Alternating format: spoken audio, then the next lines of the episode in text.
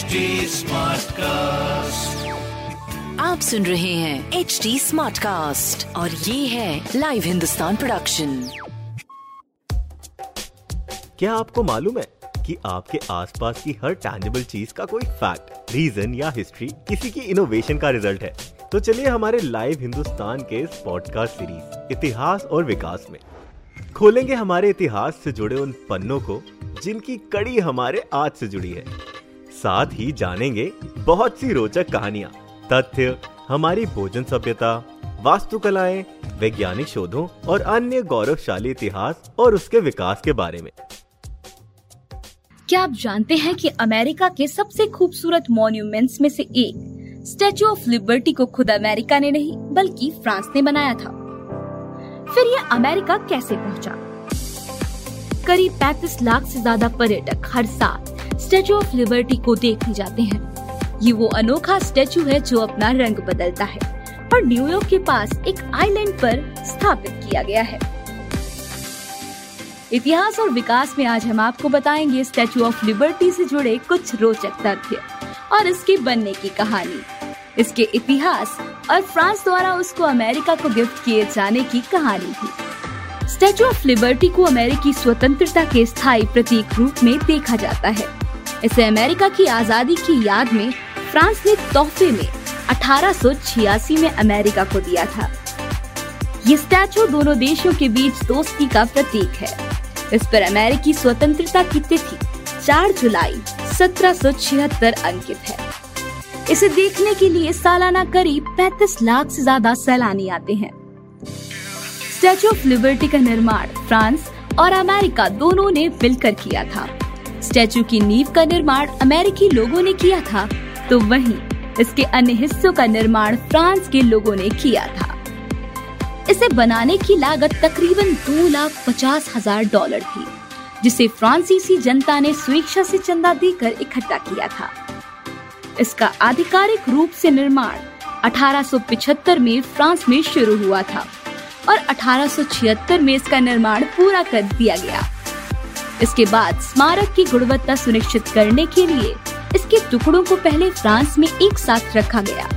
बाद में अलग अलग टुकड़ों में इसे संयुक्त राज्य अमेरिका भेज दिया गया। स्टेचू ऑफ़ लिबर्टी का वज़न दो लाख चार हज़ार एक सौ सत्रह किलोग्राम के बराबर है। स्टेचू ऑफ़ लिबर्टी के ढांचे का वज़न अपने आप में लगभग दो लाख पचास हज़ार पाउंड है। इस स्टैचू के वज़न का कारण है बाहरी ढांचे में किए गए शुद्ध तांबे का उपयोग, जिसे स्टील पर लटकाया गया है।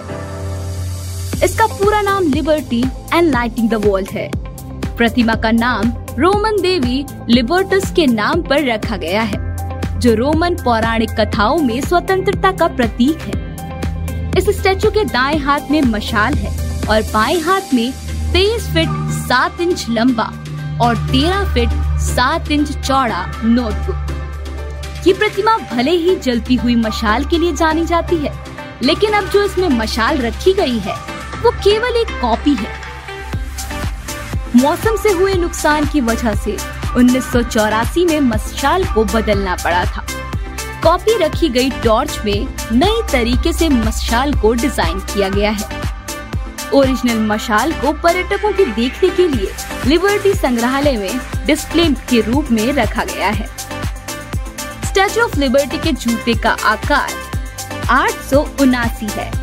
ये एक अमेरिकी महिला के औसत जूते के आकार से लगभग अंठानवे गुना बड़ा है। यही वजह है कि स्टैचू ऑफ़ लिबर्टी के पैर सही ढंग से देख पाना मुश्किल है। स्टैचू ऑफ़ लिबर्टी की बाहरी परत शुद्ध तांबे से बनी हुई है। इस वजह से स्मारक का मूल रंग तांबे के भूरे रंग का था। समय और बदलते मौसम की वजह से बाहरी परत में कॉपर कार्बोनेट बनाना शुरू कर दिया। ये बदलाव स्मारक की स्थापना के 30 साल बाद देखा जाने लगा, जिसने अंतः स्टैचू ऑफ़ लिबर्टी को खड़ा कर दिया।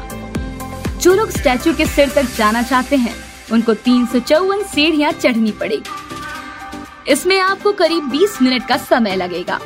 स्टैचू ऑफ़ लिबर्टी में मूर्ति के मुकुट पर सात स्पाइक्स हैं। और इन स्पाइक्स का अपना एक अलग मतलब और महत्व है। ये स्पाइक्स दुनिया के सात महाद्वीपों का प्रतिनिधित्व करते हैं।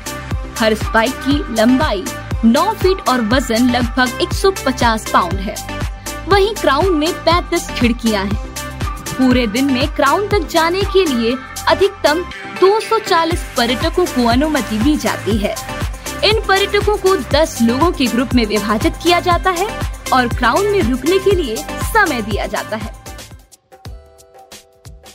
ऐसे और interesting fact stories food cultural movements and technological advancement सुनने के लिए और अपना फीडबैक शेयर करने के लिए आप हमें फॉलो कर सकते हैं Twitter Facebook Instagram YouTube and link पर। साथ ही ऐसे और पॉडकास्ट सुनने के लिए आप लॉग इन करें www.htsmartcast.com आप सुन रहे हैं एच डी स्मार्ट कास्ट और ये था live Hindustan production H smartcast